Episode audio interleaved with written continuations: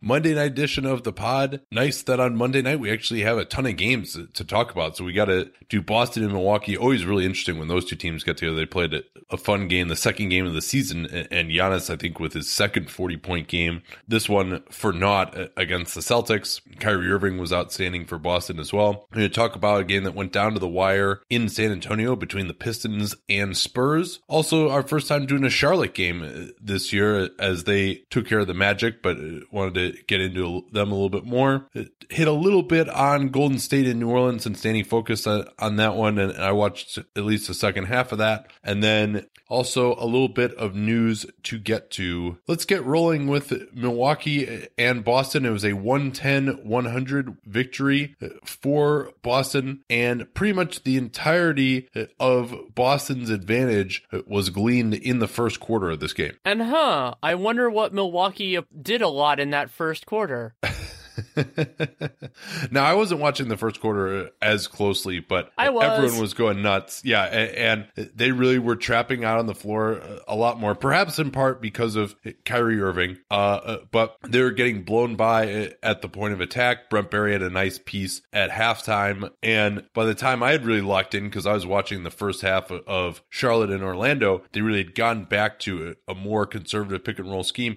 But then they got killed on that conservative pick and roll scheme in, in the second half uh, as well. Uh, but what did it look like in that first quarter? So it is worth noting, as you, as you brought up, that it's not like there is a a fix against the Celtics for most teams just because they move the ball really well. They're they've been a smart team. Full credit to Brad Stevens for that, considering the amount of turnover they've had and the amount of young players they have. But when you when you blitz and when you trap, you're putting the ball in different people's hands and forcing them to make decisions. Oftentimes with an unbalanced, you know, with an unbalance in the floor somewhere, just because you're throwing two guys at the ball handler. And what Boston was able to do in the early part of that game was convert those into makeable looks by players who can actually make shots. This wasn't a circumstance where they were like getting open shots and it was, you know, Marcus Smart for three or something like that. No, it was Jayson Tatum a lot. Tatum was getting these open shots. Often it was kind of a little bit above the break. The ball was bouncing to him. There were times where they were helping the helper and just like leaving him open. I'm just sitting there going, what are you doing? Like Jayson Tatum is the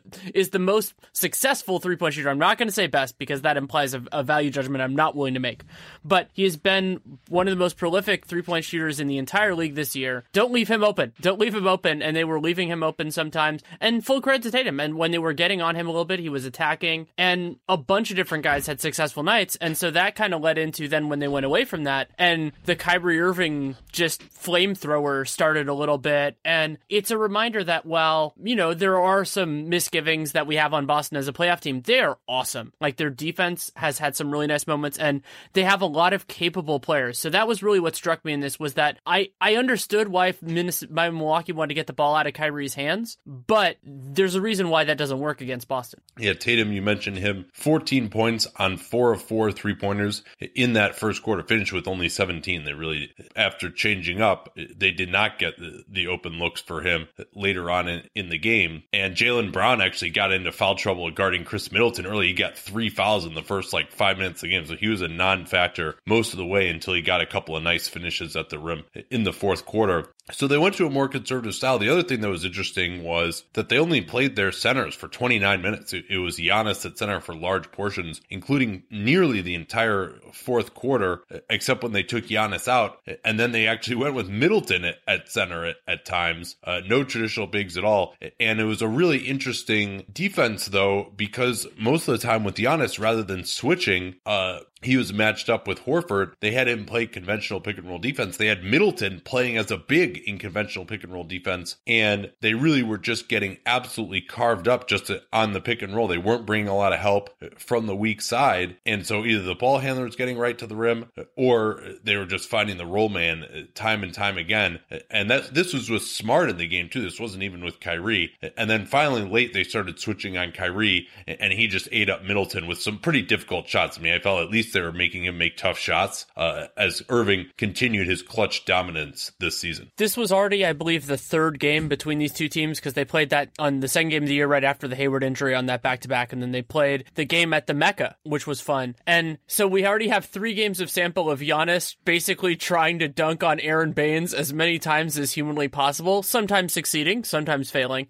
And I- am gonna miss that in my life for a while now because it's just delightful. And Baynes takes it like a champ because he tries to block the shot, he tries to play it clean, and sometimes he does a good job. Sometimes he commits a foul. Sometimes he gets dunked on. Yeah, and Giannis had two lefty dunks in this game that were absolutely uh, ridiculous. I mean, if it's not hard enough to deal with them, the fact that he is almost as good dunking left-handed as he is right-handed, it makes it even more difficult to deal with. Um, you know, I was encouraged by some things from the Bucks in this game, despite the fact that their first and fourth quarters really uh, looked pretty ugly. I thought that you know, I've said that, hey, you know, we haven't seen that much defensively from Eric Bledsoe in terms of his on ball. And while Kyrie had an excellent game overall, Kyrie had 32 points on 13 and 24 from the field, only one assist for Irving. Although, as you mentioned, he made a lot of the passes that led to the assists in that first quarter. I thought Bledsoe had some really nice possessions getting into Irving. Irving was not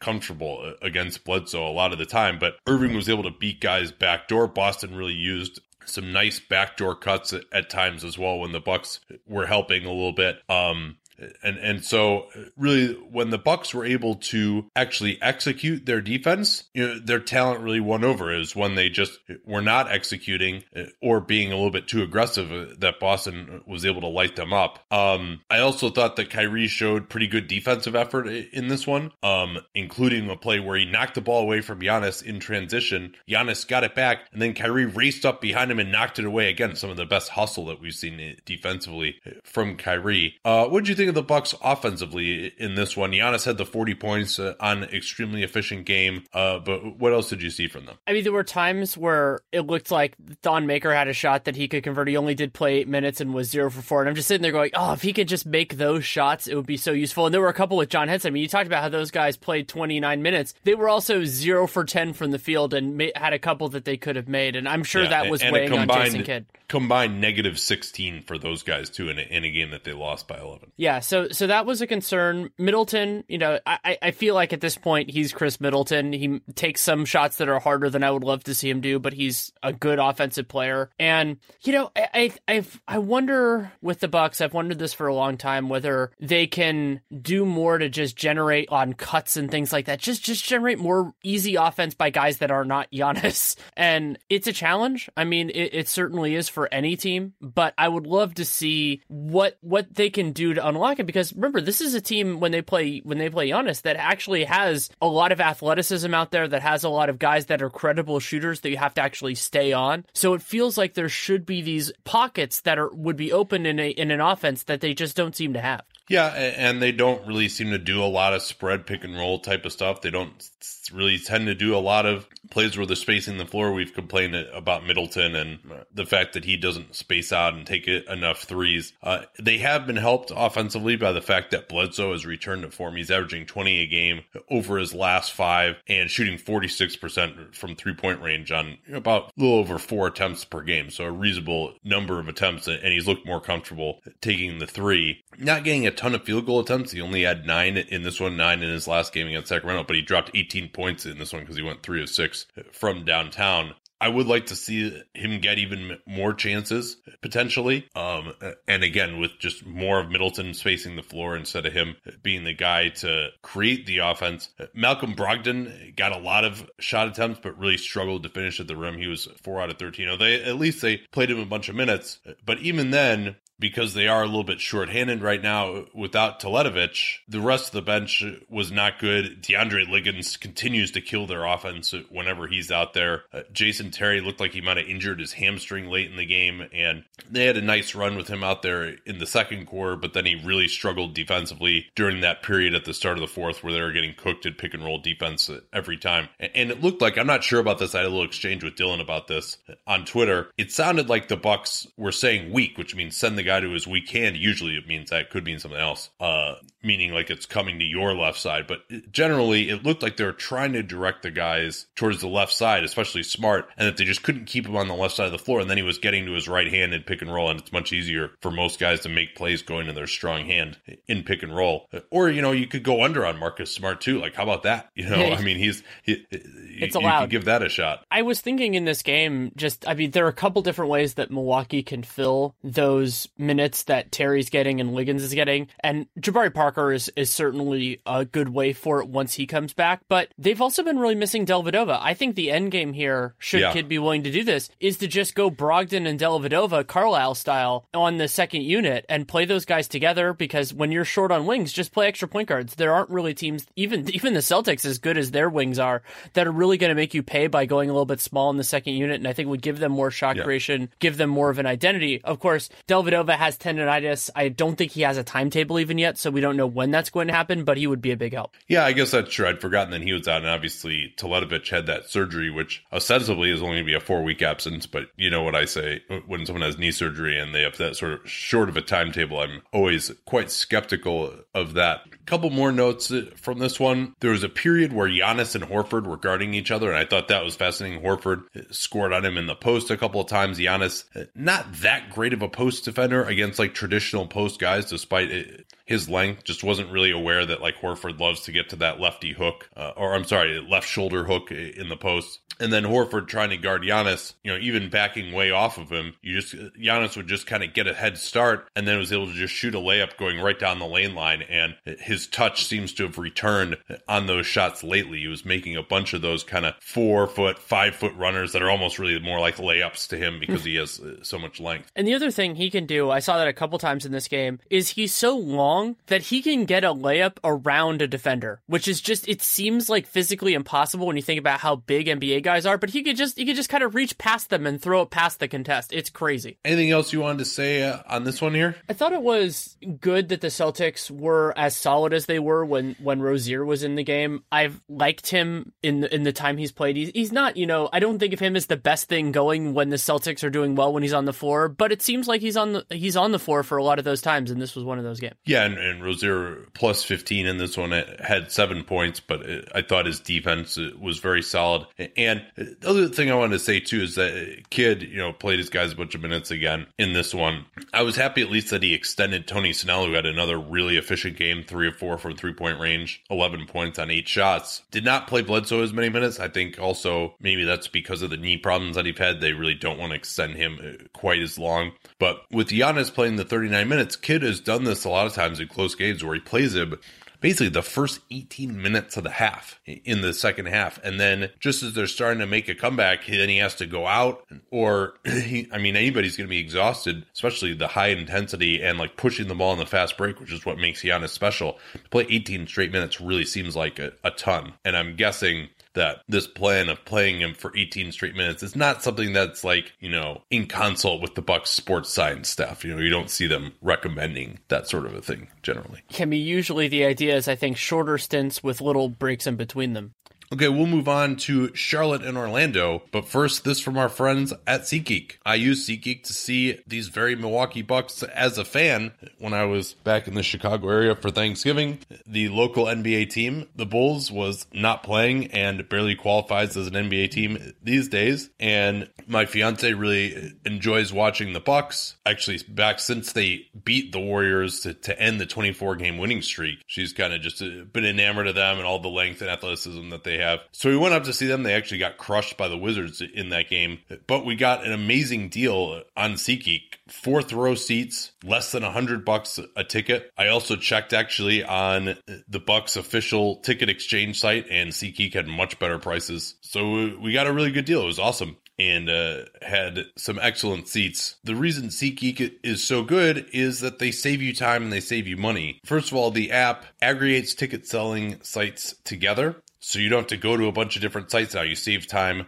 that way, knowing that you're going to have a great price in front of you just by looking in one place. And then they also do a great job of ranking tickets based on value. I looked at the map of the stadium and I wanted to get pretty good seats because to get my fiance to drive 90 miles up to Milwaukee, I had to promise her that we'd have good seats. So I looked in all the 100 sections and there's a little icon, a big green dot showing that the best deal was in this section 212, I think it was, which is weird at the Bradley Center that 212 is actually like the 100 level, but whatever.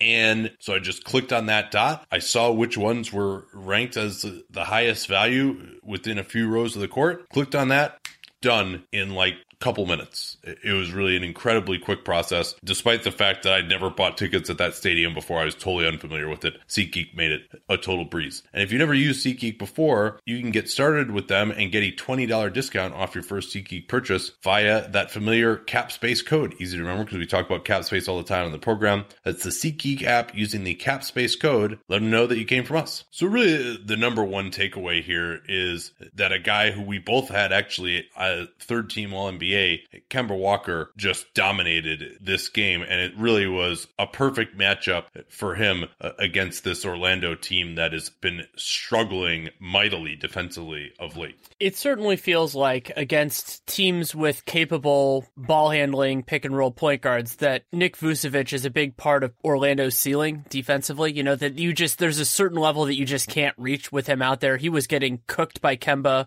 with great regularity. And this was a game where Kemba was really effective. And I, I don't like, you know, in a game, especially with a point guard, like you can point to a lot of different things, but I just thought the offense looked great when he was out there on the floor. And that's all true, even though he ended up only making one of his eight threes. Like I thought Kemba was just, he was dictating, he was getting good looks for his teammates, doing a wonderful job. And he is the linchpin of this team. I mean, he was plus 13 in a 10 point win. Again, all of their best moments for me were when he was on the floor, other than Frank Kaminsky going completely insane at the end of the first quarter. Yeah, Kaminsky, although eventually just finished with uh, 14 points actually on 16 shooting possessions. So he ended up not actually having an efficient game, although he was plus nine, in large part because uh, these Orlando bench units are just so limited now. Ross is out.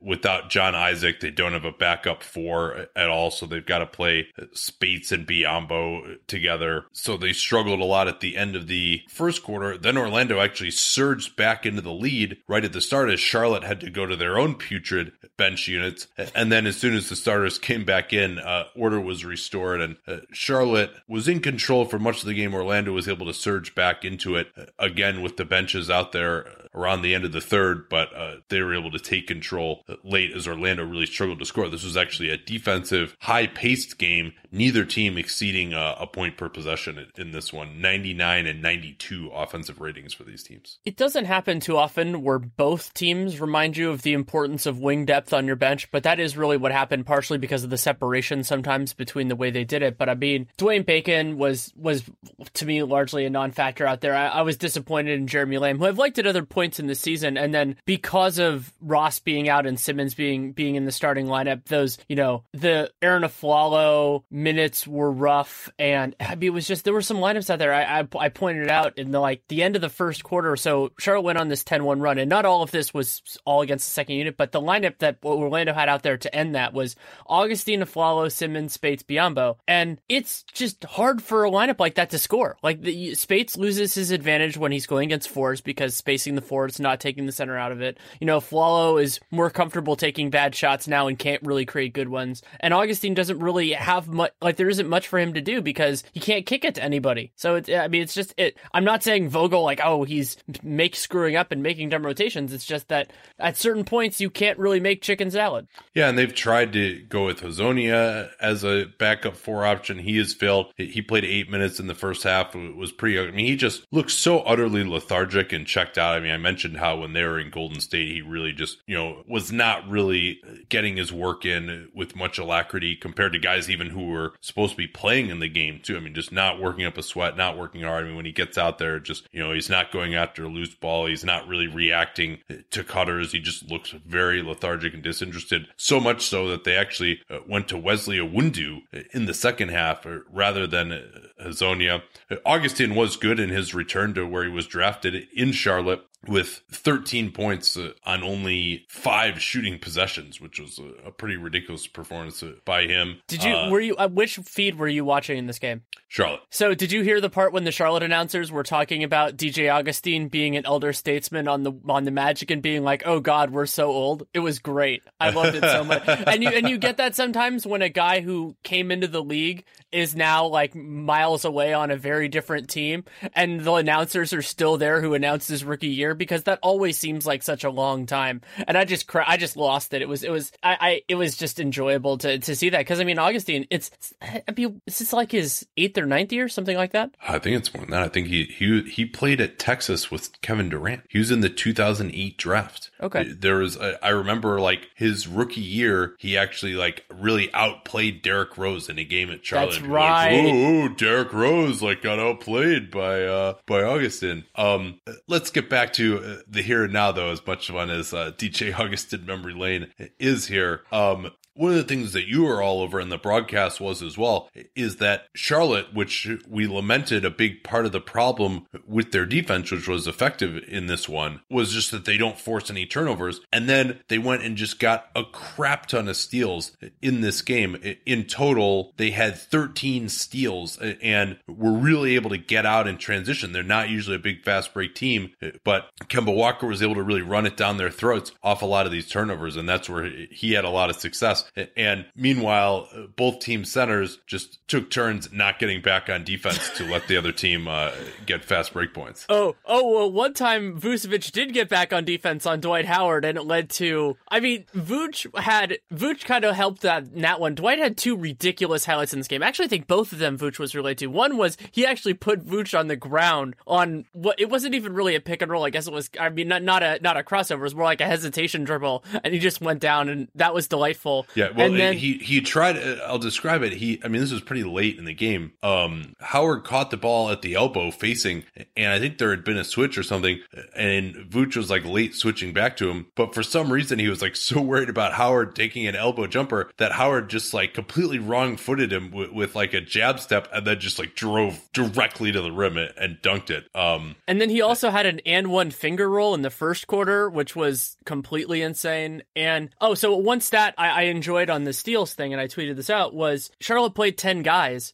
all 10 of their players had at least one steal. I don't recall seeing that before. I'm sure I have, but it, it's it's really unusual to see just everyone on the team get a steal. They had 13 in total compared to 5 for the Magic. And so that's of course, you know, those are all live ball. That means you're getting you're getting active chances to score at the rim and in a game when both teams were actually, you know, playing solid defense and and missing some shots in in the half court, that enabled Charlotte to get enough baskets. I think that was big in them winning this game. Yeah, meanwhile, Dwight, uh, they've put posting him up a ton. We talked about in the 15 and 60 how his usage rate is like over 25% right now. And he really was not very effective with that. He had five turnovers and was 5 of 14 from the field. He's basically trying to go to his lefty hook every time. A couple of times he actually uh, went for a spin move on the baseline. Uh, the second time he committed an offensive foul with like uh, the elbow hook move as he spun to the baseline. Uh, another time he went to a righty hook that wasn't really close. He used to actually have like underrated touch on those type of shots, but he doesn't have the strength uh, to create there uh, any longer. And then anytime he misses a shot, it's just an automatic fast break for the other team. Once they get the rebound, he's going to really saunter back on D. Um, Should we talk about Nick Batum shooting in this game? Yeah, you know, I mean, he had 11 points. You know, it wasn't a horrible game for him. He got to the foul line quite a bit. He had five assists, 11 defensive rebounds, but he's been shooting extremely poorly from three. And we got a little bit of a look at as to why both of his threes in this game. He's just been shooting without his feet set at all. He hasn't really been able to get to. He really loves taking the threes, going to his right, uh, especially coming off of screens, and it hasn't uh, been able to get that shot. And so he, you know, it shouldn't be his elbow really as an issue. That's his left elbow that he's had the, the problems with. But um, you know, it's not been an impressive start to the year. He did he uh, failed to improve on his 22% three point shooting coming in. What struck me in this one, and I've seen this a couple times in the limited, you know, he's played I think nine games since his return, is that he still does have that the good shot kind of foundation, getting to the line, things like that at moments. But it's it's that almost everything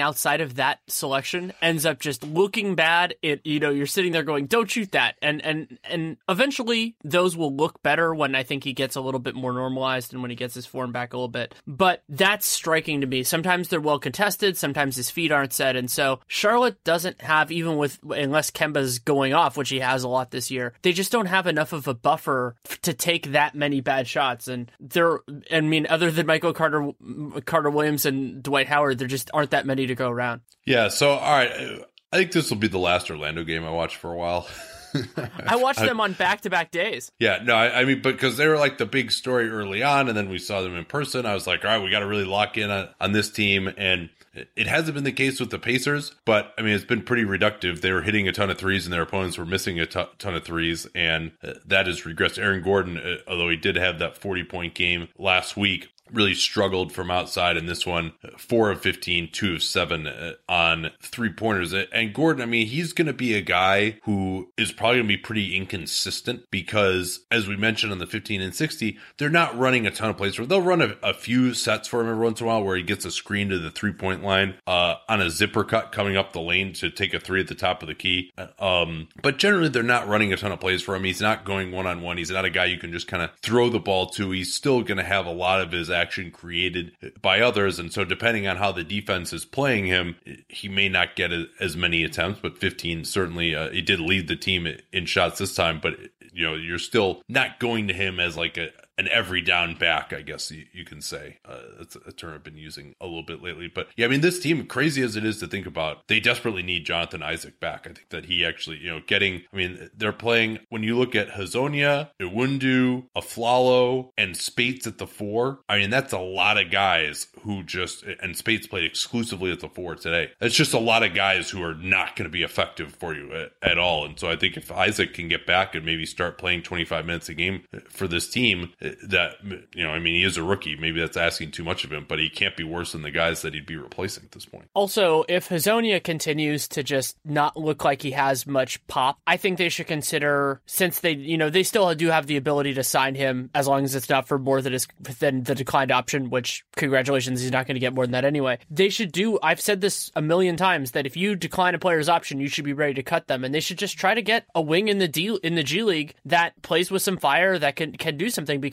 their other options aren't doing it. And so I think the be- the best thing is just to try somebody else if they can find it. You, you can't do 10 day contracts yet, so it might be a little premature, but they should kind of be getting ready for that. Yeah, or you'd think they could give a, Iwundu more time, although certainly he has provided no indications in Summer League that he is remotely ready uh, yet. So one quick thing on that. So we, we've talked a little bit about the East playoff picture. We just did the 15 and 60. I'm pretty much at the point right now where absent new circumstances, which of course can happen. I'm not expecting the Magic to make the playoffs. Is that where you are? That they're kind of they're below that like fringe category? Oh yeah, I mean I, I think they're what eight and fourteen now. They're ten and um, fifteen. Okay, yeah, I, I, guess that's right. They won yesterday. Um, yeah, especially with the injury issues with Ross being out now. I mean, if they could get back to being totally healthy, you know, it wouldn't be out of the realm of possibility to me that they would play 500 ball from here on out. But already five games below 500 and still being injured as well, you know, it's very difficult to imagine that they can get back in the mix here. All right, let's do uh, a little bit here on Golden State and New Orleans. Um, I didn't see as much of this game. I saw maybe about the last 18 minutes or so. Uh, and Golden State setting an NBA record with their second 20 point halftime comeback and in one season. And they did it.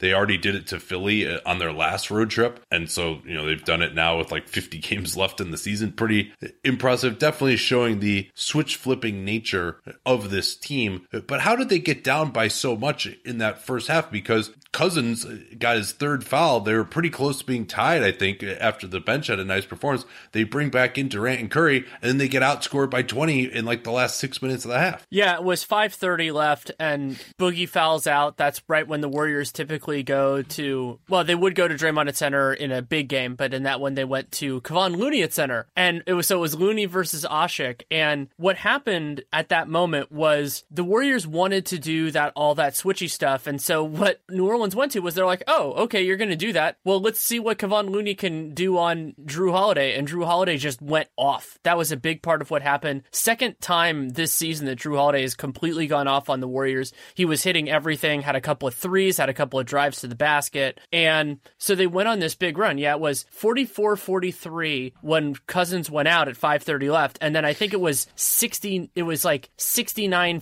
49 or something like that when they went to the halftime break. And so so you're kind of sitting there going, because this wasn't, you know, the, the second unit blowing it or something like that. It was mostly the Warriors' best players. There was some mixing going on. And then, and also there was a game where it was very separated from that. But early on, the Warriors got a little bit on tilt because they weren't happy with the officiating. Draymond Green got a tech yelling at Derrick Stafford. Then Durant got a tech. And of course, DeMarcus Cousins couldn't be miss out on that. So he got a tech himself. And then you're kind of thinking about that in the back of your mind. And then that all came to play, not in the immediate, because then the Warriors went on a big run in the third quarter, as has been their want. And then so it was close in the fourth quarter. And then at the very end of the game, once the Warriors had kind of taken control, Durant and Cousins get into another argument and they both get tossed with about a minute to go. The second time that's happened to Durant in three games. Third game in a row where the Warriors have had a player ejected, which is KD was awful in this game. By the oh way. well, I wouldn't. He, he had uh, he had 19. I, I thought he really was bad in uh, the start of the fourth quarter when he came back in, like really hijacking the offense. He was uh, That 19 part he- points. Yeah. Yeah. He, he was bad then, and the other time he was bad was in the first quarter. Because in the first quarter, they're you know, they're starting out these with these small lineups with Jrue and Rondo and E'Twaun Moore. And so you're sitting there going, Well, who the hell's gonna guard Kevin Durant? And, you know, sometimes they ended up with Cunningham on him or certain things, but he just wasn't pushing the advantages. He had a nice stretch in the third when he was just making a lot of shots. So that's why I'm a little bit because that was one of the key runs of the game.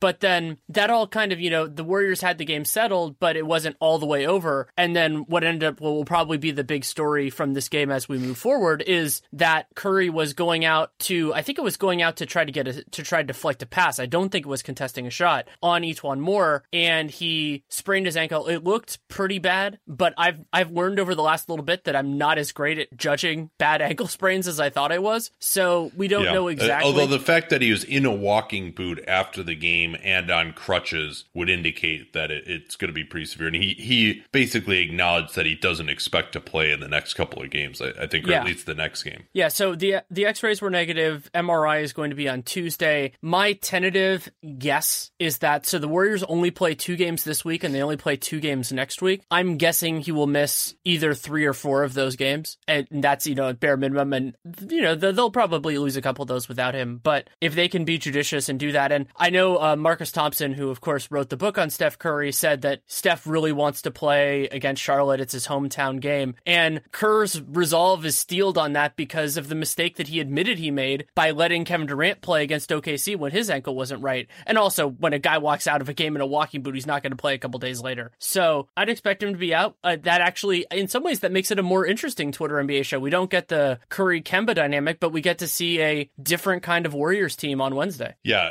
I, Looking forward to that. And, and getting back to KD, we got a little distracted there, but he had 19 points on eight out of 21 from the field. Was just was taking some really bad shots, and then he also had seven turnovers. He's had some really bad turnover problems lately as well. But I, mean, I thought to give up 69 points in the first half to this Pelicans team, uh, but then uh, they got it together defensively in the second half, and particularly in the fourth quarter. The Pelicans really could not get anything done. The Warriors had their hands all over the place. They're getting in the passing lanes for steals, and they, this is noted on the Warriors broadcast too. Demarcus Cousins, because they made their big run without him, and then the, the the Warriors made the big run when he was in in the third quarter. He finished negative 32 in 32 minutes. Uh, pretty remarkable for the guy who's like supposed to be uh, Oh, you, you need star. to say the other side of that coin. Omer Asik, plus 21 in 12 minutes. I mean, did he like actually do anything or no? I mean, he inspired Kerr to keep Kevon Looney on the floor, so I guess in that way he did.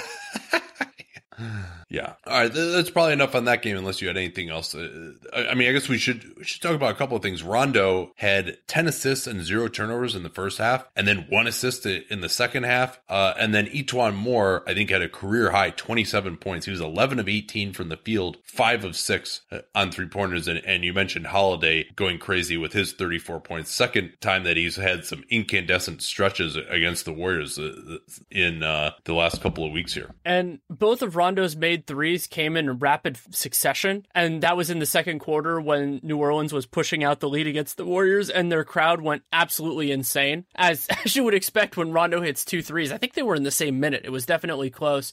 But the problem with that, just like so many other guys that are bad shooters, is when they make a couple, they feel a little bit more confident. But it did lead to this funny moment where in the third quarter, Durant was on Rondo, and they'd basically been letting him shoot the whole game. And Rondo's kind of sitting there like, I'm going to shoot it. I'm going to shoot it. And so Durant took a step out towards him, and then Rondo just drove right by him. It's like, come on, execute the scouting report because even though a guy made two shots, he's still Rajon Rondo. Also, I want to give a quick word to how good David West has been this year. He has oh, man. nine nine points on four of five, uh, plus ten in only thirteen minutes. I mean, he's basically only allowed to play thirteen minutes a game. Um, but he has just been outstanding with uh, those bench units, and the, that bench unit has been a lot better, much to the chagrin of a noted scribe Danny Leroux. You mean the fact that I've been working on a piece about what's wrong with the Warriors bench unit for two weeks, and then it ha- I haven't finished it yet because I was waiting for the I was waiting for these back to back games, and then now I can't write it anymore. Yeah, I'm not super pleased about that. But the other well, thing now with, you can write about why they were bad and how they're they're getting better now. Yeah, right? it's a different. Be, it's a could different. be a it's a different story. It, it's a different piece, uh, and also David West has basically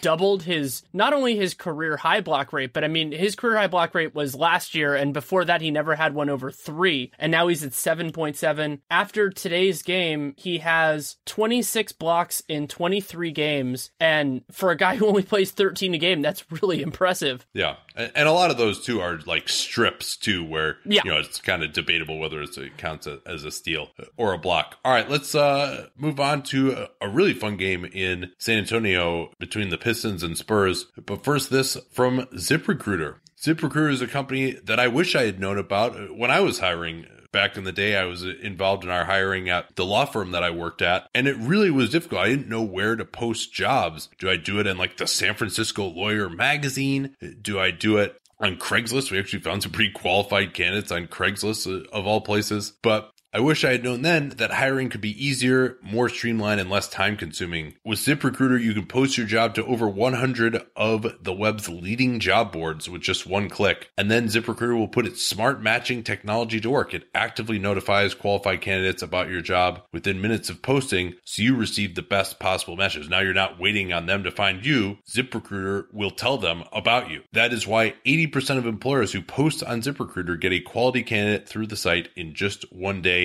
you don't have to juggle emails or calls to your office or passwords to all these sites. You can screen, rate, and manage candidates all in one place. With ZipRecruiter, the smartest way to hire. So find out today why ZipRecruiter has been used by businesses of all sizes and industries to find the most qualified job candidates with immediate results. My listeners can post jobs on ZipRecruiter for free at that URL, ziprecruiter.com slash capspace. That's ziprecruiter.com slash capspace. Easy to remember because we talk about capspace all the time in the program. That's a URL for this one, ziprecruiter.com slash capspace. Let them know that you came from us. So Stan Van Gundy had an interesting approach in this game. His starting lineup had been effective, but instead he actually benched Stanley Johnson, went with Tobias Harris at the three, and he started Anthony Tolliver, and Tolliver was awesome guarding Lamarcus Aldridge in the post, holding him to five of 17 shooting. Yeah, it's it's one of those elements, and I, I think it's also a, a, lot more possible when San Antonio doesn't have Kawhi Leonard because they, they, they started Rudy Gay in this one because now Kyle Anderson's out with a sprained MCL. I'm assuming we'll talk about that a little bit later. But full credit to Tolliver. I mean, he's been in the league for a long time. I, I would love to go back and look to see if he's defended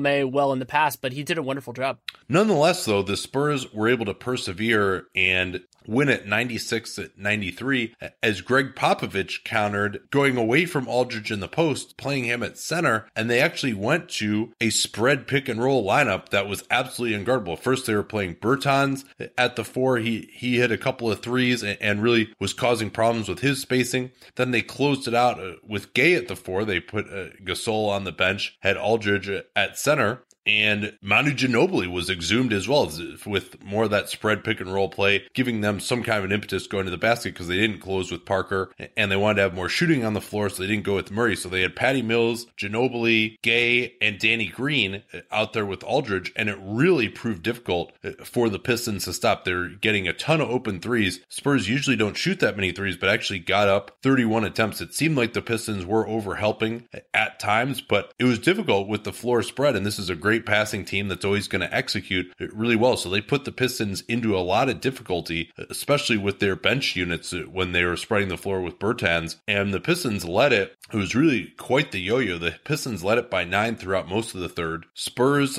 came back and took the lead 79 73. And then the Pistons had an 11 0 run in four possessions right after their starters returned with Reggie Jackson hitting some free throws. Tobias Harris hit a three. Bradley had hit his one field goal of the game for an and one. Stanley Johnson had a three. And so the Pistons looked like they were back in uh, control. And then the Spurs were able to claw back at that point and start shutting down the Pistons a little bit. And in the end, they outscored Detroit 27 to 20 to come away with that 96 93 victory uh, in the fourth quarter. You watched this game more closely than I did, though. I cracked up, I think it was in the, you know, in that fourth quarter. I, I watched the last five minutes because, like, of course the Spurs would be competitive in this game and then, and then have a good chance of winning it. But Tony Parker wasn't on the floor for a lot of the best things that the Spurs did. But how do you think he looked physically? You know, I didn't see a ton of juice from him in the second half, and, and he really only played one stint. Um, you know, I think he's on a minutes limit right now as well, coming back from a, that torn quad tendon but it had an okay game statistically, three out of five. You know, I didn't see it's always tough, especially when a guy is old coming back from injury. You're like, okay, you know, how does he look compared to how he looked before he was already aging anyway? You know, I, I think it's possible to me that he could be a similar player to how he was last year. You remember he had that great series against Memphis, much of it predicated on unsustainable two point jump shooting, a lot of it contested too. So, you know, I don't expect him to play the way he was playing before he went down for the season last year he does provide like a little bit more in terms of transition and penetration, but you know, I'm not sure. I mean, they're starting him right now. I'm not sure that against the best teams, he's even going to merit 20 minutes a game. You know, we'll have to watch that pretty closely. But you know, I think that's more about even just the player that he was aging into before the injury, not even so much that he's coming back from this injury. But I, I have to see more than just this one game and really kind of look at where he is statistically after you know 15 or 20 games, um, especially because he was so much older. You know, it's he wasn't showing a ton athletically even before then, so it's tough to tell at this point. Something that could haunt the Pistons from this game is that they missed nine free throws, and six of those misses came from Drummond, who was three of six, and Reggie Jackson, who was one of four. And you know, a game that's a three point game, and of course it was nip and tuck the whole end of it. You, you feel like those sorts of things could be there. You know, eight of twenty seven from three. That's the sort of thing that can just happen in a game, just depending on who gets the shots. And Avery Bradley missing missing yeah. some looks. Uh, although I will say makes. they weren't they weren't getting great looks. Uh, that standard against the Spurs. Yeah. But but you know you, you have to get those against San Antonio, especially because you know their bench is going to probably put something on yours. You have to get those easy points. You have to convert the looks that you get and maximize things like offensive rebounds. And it, it, the parts that I saw in this, there was that. And then I, I, I tweeted about it for a second, but that basically it was. I don't even know if it was really a touch pass. It was more like a batting the ball pass that Patty Mills had on one of the last possessions was just spectacular. Yeah, and that that play, uh, among others, I mean, there were three or four possessions in the second half where Detroit got a stop, either got a deflection or forced a really bad miss, and there was just an unlucky carom that resulted in either like a dunk or, or a three for the Spurs immediately. Um, where you know those just kind of like good process, bad results uh, for the Pistons uh, on those plays. And you mentioned the Spurs bench. They were a combined 9 out of 19 just off the bench uh, from three point range. So you see the way they were playing. Bertans had a nice game against OKC when they brought the B squad last night. They have five games in seven nights. So Pop rested everyone last night in OKC and they actually you know were quite competitive in that game. And so I guess they felt like Bertans deserved a little bit more time and he got it at the expense of DeJounte Murray and Brandon Paul, who didn't play as much as they had previously. Um, few other notes here. Danny Green was probably player of the fourth quarter, and the growth that Green has shown. I mean, it, another example maybe of how much confidence can mean for a player. Where Danny Green, you know, grew up in the NBA playing with all these great ball handlers. He was asked to just shoot the ball every once in a while when he drive to the rim. He would just was known for missing layups, uh, missing fast break layups. Uh, the joke always was that when Danny Green is on a fast break, he, he plays offense like he's going against himself on defense because he's such a great fast break defender. Um, but Green, I mean, some of the plays he had in this one, he late clock came off the pick and roll, driving to the baseline, pulled up for a fadeaway going to his right, nothing but net. Uh, another play, he split a pick and roll and, and started a, a, drive and kick sequence that led to a, a, wide open three. Just not the kind of plays you expect to see from him. You know, going to be this 31 as a free agent this offseason if he decides to opt out. And really, remarkable growth offensively from him. And then the defense that he had uh, in the fourth quarter was also just completely ridiculous. He blocked Drummond, right? Remember remembering that, that correctly? There was that one. Yeah. So Drummond was in the post. He was being fronted by, you know, like Patty Mills or something. They throw it to him. Drummond turns to just go up for a layup. Pretty weak, by the way. Uh, Drummond is not really, you know, you'd like to see him go up for the dunk a, a lot more than he does. Uh, but he just went up for a layup, and Danny Green, great help defender, was right there for the block. And then the play that was even more ridiculous. This was just a great sequence overall. So bear with me while I explain it.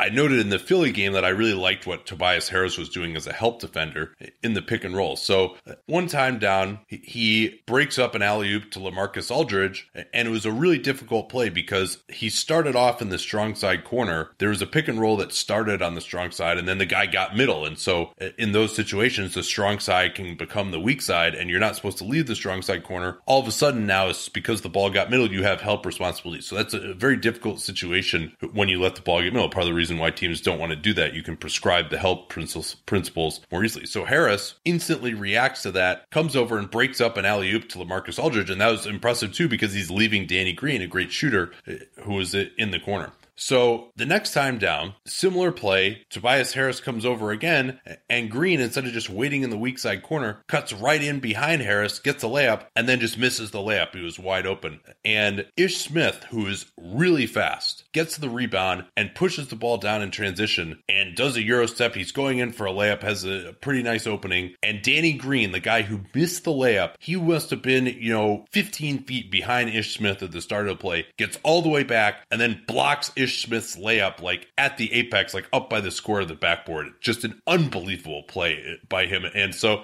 it, you know, when we talk about him for all defense, he's pretty solid on ball. He can switch, but that help defense, I think, is really what sets him apart from a guy like his counterpart in this game, Avery Bradley. He also doesn't commit as many fouls on back screens as Avery Bradley does, but that's not defense. yeah. yeah, this is, and Bradley really, like these last couple of games I've watched him, I've just been disappointed a little bit by, you know, and he's a free agent to be as well, of course, by how selfishly he's kind of seemed to play. And, this is a small thing, but the Pistons will run a play where they've got a guy the uh, with the ball near the top of the key, and Bradley will start in the corner, and he'll set a, a, flare screen for a guy who just is kind of going to the corner himself, and then maybe that guy can go back door. But this is two games in a row where Bradley just runs into the guy guarding uh, when he's supposed to set the back screen. He just doesn't stop because he knows that the back screen is just kind of like a dummy play and that the play's for him and he can run and get it and take the shot. And he's so eager to go and shoot uh, because he's so keyed up to shoot that he just like doesn't screen the guy and he just like ran over the guy's man for an offensive foul. He committed the exact same offensive foul because because he was just like so eager to go get the ball and shoot instead of just like actually running the play and setting the back screen first, which ironically enough, of course, will get you open more often if you set a good back screen than if you just try to run to the ball. And it was it was very frustrating to see. And again, you know, his shot selection was not great. A lot of ugly sh- shots in this one on the way to uh, his one of nine from the field. Anything else from this game, or do you want to do a little bit of news before we head out? Yeah, a couple more small notes. Eric Moreland, who's playing backup center right now uh, for the Pistons. He took a couple of charges, both of which were legitimate. Now, he was out there and really was struggling to deal with that spread pick and roll attack late in the third and early in the fourth. But he actually, the Pistons broadcast had this stat, which I thought was a good one. He's averaging uh, 0.93 charges per 36 minutes, which is second in the NBA. Uh, Stanley Johnson had a nice game, one of his better offensive games. Got to the foul line for seven attempts, had 14 points, but did show some bad decision making when he would catch the ball in the corner. One time he went for a pull up long two on the baseline, just not his shot. Another time he tried to do a jump stop in the lane and he just has no explosion off of two feet at all. He just got thrown back in his face by Pau Gasol. And it wasn't really quite the game for him um just because they don't have like a ton of iso wing threats so he's you know he was great against ben simmons but it, defensively that's why you know they started with tolliver instead of uh, johnson did close the game and then the end of the game was was interesting too Pistons are down three after Manu just turns it over against Stanley Johnson. Jackson gets into transition. Andre Drummond tips it in. They're down one. There's a five second differential. Rudy Gay gets it in ISO, just bricks a three from the top of the key. No play run at all. And the Pistons got a shot clock violation. It just hits the shot just hits the backboard. They're ready to roll down one. And oh no, hold on a second. They called a loose ball foul on Tobias Harris trying to box out Lamarcus Aldridge. And technically the illegal contact occurred before the shot clock violation, but the Pistons really got screwed on that one. Like Aldridge wasn't in position to get the rebound. He could not have possibly gotten the rebound because it didn't hit the rim. It was a shot clock violation. And so they really got hurt there. So they're down three. They ran a nice play for Tobias Harris and the Spurs did a great job of switching everything. And it, it was funny actually. I was like, oh, Rudy Gay did a great job of like not getting confused. Well, the reason he didn't get confused is because Danny Green, who was standing next to him as a bunch of Pistons were screening for each other, just shoved Gay out there to go and guard Tobias Harris. And then Gay actually forced Harris. I don't know whether he blocked it or not, but he forced Harris into a miss that like wasn't even close. And, and that was the game. And then the last thing I wanted to note too is we're seeing a lot now due to the new timeout rules. Number one, you only can take two timeouts per team for under three minutes, right? So you see a lot of teams, Stan Van Gundy did this, call a timeout like right at the three minute mark. And then at that point, teams want to kind of hoard their timeouts until the end, both of them, you know, usually until the last 30 seconds. And so you're seeing teams now at maximum intensity at the end of a close game, unless there are free throws, go for like two minutes, two and a half minutes sometimes at the end of a game and look really tired. And so you'll see, ironically, you'll see more fast breaks when teams are tired because the other team's just not getting back or they'll just make a dumb turnover. And like some guys will have energy and some won't. And so you get a lot more odd man rushes uh, out of that. And so we've seen more fast break play, more ragged play a lot of times in the last two, two and a half minutes of games before the coaches want to start taking timeouts again. And this could and should lead to eventually changes in the, the sub mechanics in the fourth quarter. I, I could, I could anticipate a little bit of changes just because you want your guys to be more fresh because the differences matter a little bit more. Yeah, it's tough though because uh, you know there aren't really great chances to sub at that point, and you know you want to have your best guys out there in the last three minutes of the game. I mean, maybe you could say, all right, you know, we're not going to play guys quite as much earlier, but well, you know, if you got to play for more... two straight minutes, you know, no matter how tired you are, how much you played the rest of the game, and you're going to be pretty tired playing two straight minutes of really intense playoff basketball. Right. What I'm thinking about more is the idea of bringing guys back, like the guys who sit at the beginning of the fourth, bringing them back back instead of at like eight, seven, or six, bringing making that more seven, six, or five. Just something small like that where they get yeah. a little bit more rest, and even maybe getting a little bit more proactive about picking out like a, a minute or forty five seconds to give a little bit of like Ty Lue has done this really well with LeBron at moments, just to get that little bit more. And I think we'll see some of that with time. But then other elements of it are just going to be coach's coach, and and then we won't see it as much. But I want to watch especially some of the more proactive ones and just see see when these adjustments start happening because you do really see teams lose it a little bit at the, you know, kind of in those long gaps. And yeah, like the Warriors, they, in this game, Kerr called his last time out other than the very, very final one. So the second to last one with like 5.30 to go. And you're sitting there going, well, this could end up badly, but it ended up being okay. Yeah. And I think the type of quick rest that you're talking about, I mean, the NBA is just going to need a culture change there because players will complain about just not being in enough of a rhythm. And, you know, I don't think there's actually really any data to support that other than just that like players, you know, kind of believe that that's true.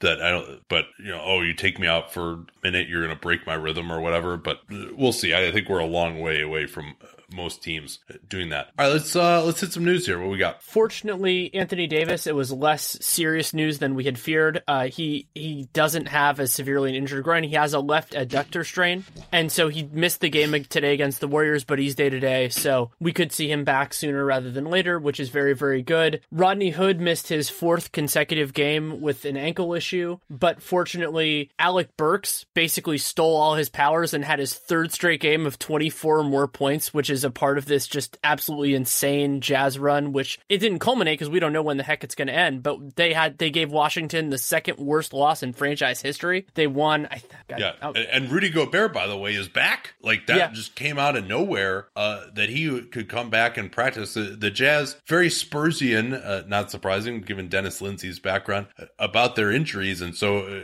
Gobert, uh, you know, was supposed to be out four to six weeks. I think this is like three weeks or something with that uh, that knee contusion. Um, Um, and, and, so he and Favors actually started in this game. I didn't watch it, but uh, they held the Wizards to 69 points and uh, you know scored pretty damn well. Uh, they're up by like 27 early in the second quarter, so you know it must have worked out okay with those two guys playing together. I I thought that they probably would go away from that, but Favors has been so good. I think they really don't want to lose Favors, and they're just going to try and get him a lot more time at center, and maybe we just won't see as much of of Ekpe Udoh. Well, the offense was a part of it, but also Washington scored 15 points in each of the first two quarters, and so yeah. even if you like that, it's I mean their ceiling is just nasty because of all their defensive talent. And something else that Utah has, which a couple other teams do this year, is that they have a lot of depth, so their garbage time lineups are good. So I think that also can exacerbate some of these wins and will lead to them to even more impressive ones because when you're playing, you know, you, any basically any guys that are on their 15 man roster, they're gonna they're gonna be able to put up some points and, and play some defense. I mean, pretty crazy though that I mean, number one, that Utah could struggle so badly to score, you know, the first 10 games of the year, and then Gobert goes out and you think their season is done, and they come back and all of a sudden become this offensive juggernaut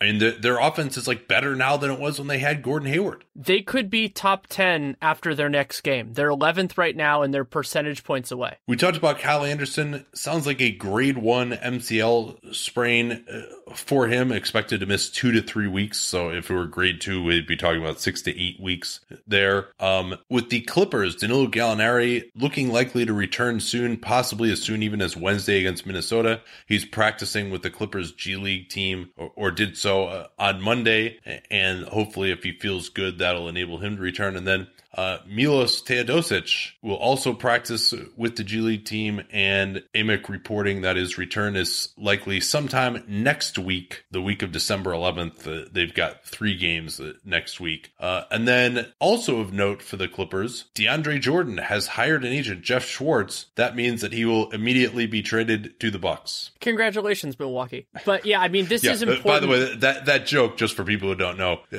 Jeff Schwartz has long been joked about and as having uh, a surprising degree of control in Milwaukee. Jason Kidd, uh, his client, uh, he got Thon Maker drafted there. He got Rashad Vaughn drafted there. That was like the big one that really like set off the alarm bells. I'm sure there's a few other things uh, as well that I'm forgetting about. Uh, oh, uh, oh, I'm sure Bucks fans will mention it to us on Twitter because they're very enthusiastic. And, I, and I, but the important part about DeAndre is not the potential of him or ine- inevitability of him becoming a Buck. It is that the uncertainty around how to deal with his contract situation was a big factor, not only for the Clippers but for potential trades. Because seeing him as a rental versus seeing him as this being the first year of a beautiful partnership is very important, and it affects how what your willingness to trade for him, what assets you're willing to give up. And when a player doesn't have an agent, you don't really have anybody to talk with about that. And so the Clippers yeah, can have. You don't have anybody to illegally talk to about that. As Bobby Marks uh, noted on Twitter, which is a great point. There aren't there aren't really any back channels to go to uh, that are reliable there. Right. And and so we'll see if that affects anything. I mean, I still think many are underappreciating the possibility that he could just straight up sign an extension with the Clippers. And yeah, well, well actually Woj's piece on this noted that they had offered him an extension over the summer. Presumably, that extension would have been for the most that they could pay him, and, he said no. But maybe you know now with Schwartz in the fold, they might do that. But I think you know, noting here with Teodosic coming back and with Gallo coming back, you know, they've already got Beverley out for the year, and Griffin is going to miss time, of course. But you know, let's see how they start playing now with those two guys back. Do they go on a little mini run, and so the Clippers perpetually seizing on even the slightest source of optimism to avoid having to do the inevitable rebuild? You know, do they seize on that and therefore that accelerates the extension talks, or do they instead uh, move in the direction of a trade, which of course is what I believe they should do? In Cleveland news, Derrick Rose is getting closer to rejoining the team and is rehabbing his ankle. And Tristan yeah, he, Thompson. He, it was noted that he will start rehab on his ankle. So he really is. I mean, maybe he's been doing it on his own. Doesn't sound like it though. He's just been away from the team, like hanging out. So it's not like uh, maybe his ankle is just healed on its own, but it doesn't sound like he's been getting like, you know, 24 7 treatment while he's been away from the team. But, you know, they said they're going to accept him back. It's going to take a little while uh, to build up the trust. And uh, what else we got on them? Tristan Thompson uh, is hoping to return next week, which would be exciting. I mean, they their offensive lineups have been so much fun since he's been out. I mean, they've been doing some really cool stuff with Wade and, you know, a lot of shooters around them. And LeBron, of course, is having a wonderful shooting year. So that will change their dynamics. But Tristan is a part of the best form of the Cavs. So it'll be always be good to see him back. Shaun Livingston missed tonight's game against New Orleans due to a suspension for making contact with an official, but Courtney Kirkland uh, is suspended for a week for making contact with Livingston. It was a bizarre circumstance, and there was a lot of arguing, as there often is on Twitter, about it. And I thought what was more striking to me about it, beyond the fact that Livingston just doesn't have that rep, is that it was one of the first times I can remember a ref starting out fairly close to a player, them having an argument, and the ref moving closer. And that just doesn't really happen very often. And I'm guessing that was a part of the message they wanted to send to, to Courtney Kirkland was, hey, this is not how we dissipate disputes. But, you know, I, I think that was a reasonable a reasonable effect for both of them involved. And I'm I'm assuming the NBA refs union is not going to be super thrilled about it. But, you know, from my layman's person uh, stance without really hearing what was said and really seeing more the, the movement of it, I'm cool with it. In Seattle, the city council moving towards the plan of renovating Key Arena, uh, approving 7 to 1 a memorandum of understanding with a, a group known as the Oakview Group uh, under uh, former NBA executive Tim Leiweke, who I believe was once involved in Toronto. Uh, they intend to privately renovate Key Arena to expand it. Uh, there's always talk about how the Key Arena footprint was too small, and, and, we'll see. You know, hopefully this goes a little bit better than the last Key Arena renovation, which uh, in 12 years was deemed to be obsolete. Um, but they're hoping to reopen in time for the 2021 season. They're focusing more on the NHL, but you know, obviously this uh, could be an option for the NBA as well. Uh, but this is another blow for the Chris Hansen group, which uh, always a bridesmaid, never a bride it seems like, uh, with Mr. Hansen. They wanted to build an arena near Safeco uh, and CenturyLink Fields, and there was this whole controversy where the city council wouldn't let them eliminate this street that would have to be blocked off so they could build the arena. And like people were like taking video of the street to see how many cars drove down and stuff. But it looks like that plan uh, is now on the back burner, and this KeyArena renovation is more likely to occur. And then in Washington, John Wall saying, you know, he's not really sure of his timetable to come back yet. I remember, it was November 25th that he was announced he would have that PRP injection.